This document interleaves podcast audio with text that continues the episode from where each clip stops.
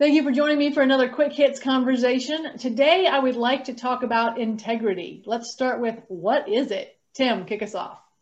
Oh my goodness, Robyn! When you said let's talk about integrity, I was like, oh, can I? Am I going to be good enough for this? So I did a little bit of research, and because uh, my first thought was, I, I, came up with words like consistency, and mm. in, you know being consistent makes you integral integral. But then i was like well mm. if, if you've got if you've got values and you're consistent with them therefore you're integral are you? You have integrity don't you? And it's like well actually hitler had values and he's consistent with them but was did he have integrity? No i don't think he did. So so there's more to it than this. And then i was like well is there good and bad integrity? Uh, and then uh, and and then i sort of found myself opening up a massive pandora's box of well actually what is it and where do we stand with it? Hmm.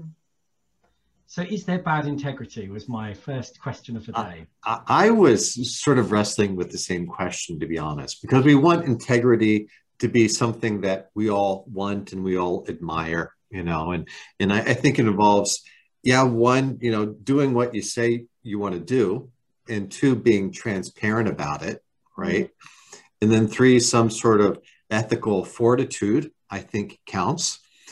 But then you have a question can a terrorist have integrity?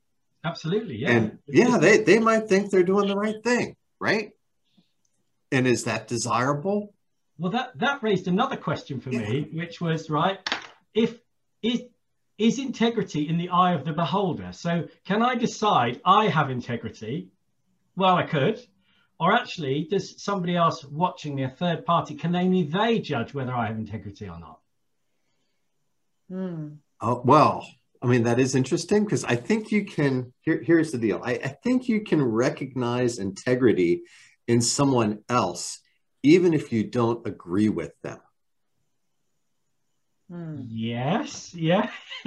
right? You don't actually have to like someone to respect respect them. And I think that's where the integrity comes in.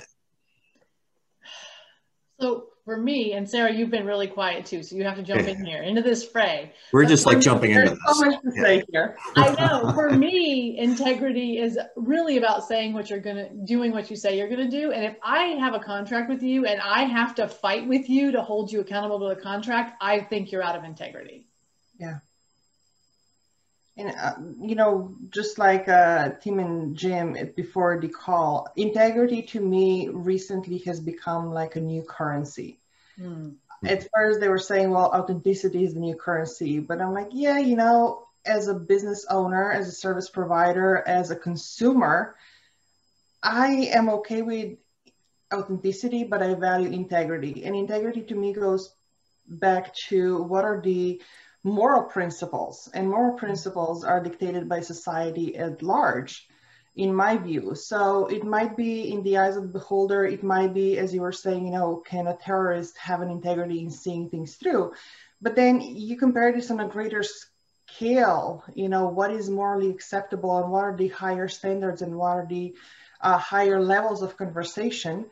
Um, and I know for me personally, this has been a big, big, big topic, especially in 2020, when I personally have had to make incredible hard decisions in do I stand in my integrity and my conviction when it comes to morality, when it comes to ethics, or um, and where do I set myself aside because as somebody was breaching those boundaries, so to speak, people around me were no longer safe.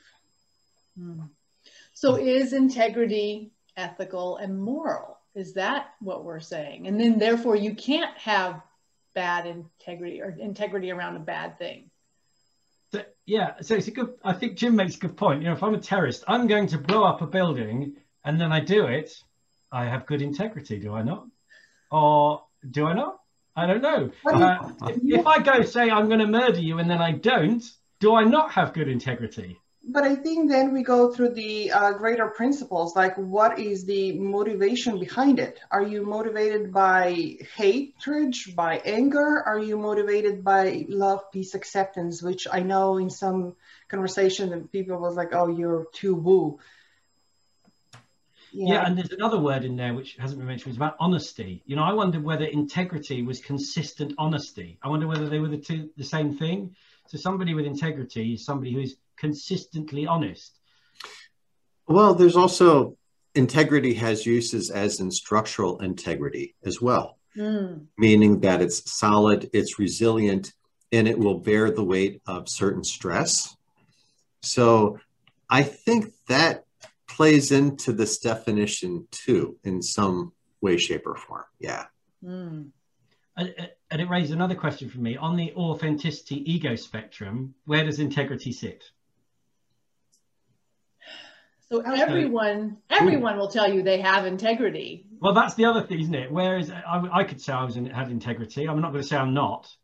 So is it? Am I able to judge, or, or is that an ego thing?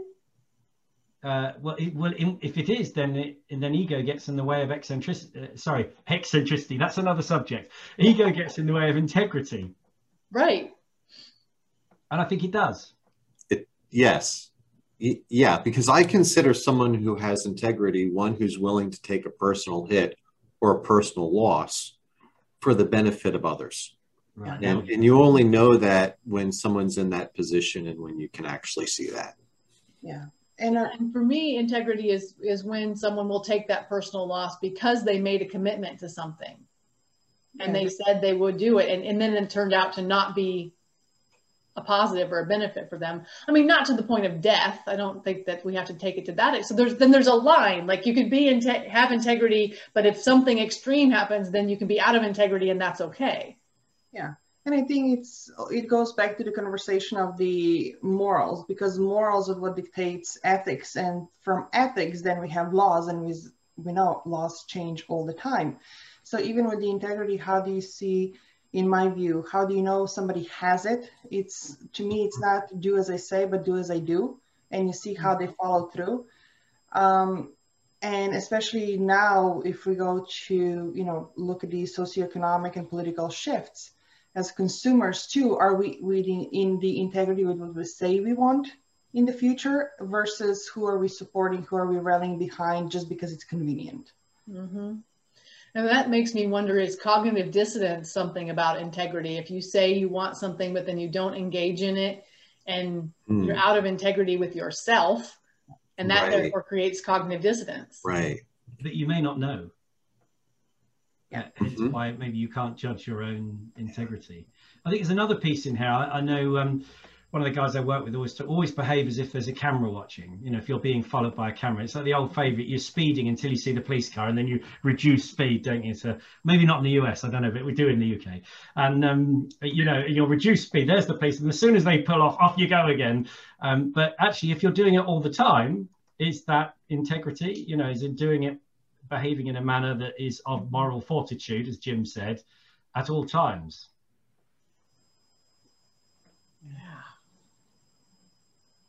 Stunned silence. No, no, that's that's really kind of. I I, I have to work on that one, but okay. I, I, see where you're going with it. I'm just processing. Yeah. But mm-hmm. I think there's another piece in there. Jim hit, hit the nail on the head for me because at the beginning I was floundering, but then he sort of talked about how somebody willing to give up something to can maintain something they've promised. So let's say you know it is if something easy happens, like you see a fight, see somebody drop some money on the floor, you know, the old favorite, right. do I give it back? Right. Do I not? You know, suddenly I've been going in this direction and, and something is is pulling me off in this way, something that's easy and I could get away with. And yet I've stuck with this straight line, which is mm. I'll pick it up and give it back. Um, that to me, I think, is where integrity starts to settle in, in the right place. I actually think that the pinnacle of integrity may be the whistleblowers, okay? Mm. Because they're telling the truth, okay? They're being transparent, you know, they're exposing something that was previously hidden and typically at great personal loss. Okay. Like most whistleblowers lose their job, you know, their their relationship, whatever, their standing in society, even. Mm. There's a lot of personal sacrifice involved there. And um, they're not necessarily rewarded for what they're doing, but they're doing the right thing, you know, and that that demands a lot of respect. Mm. Yeah, well, that puts us at our 10 minutes. So I'm going to have to cut us off there. I know we hardly even touched the surface of integrity. I thank you so much for having this conversation with me. It has been very intellectually stimulating, and I love that. So we'll do it again very soon. Thanks, Robyn. Yeah, yeah thanks.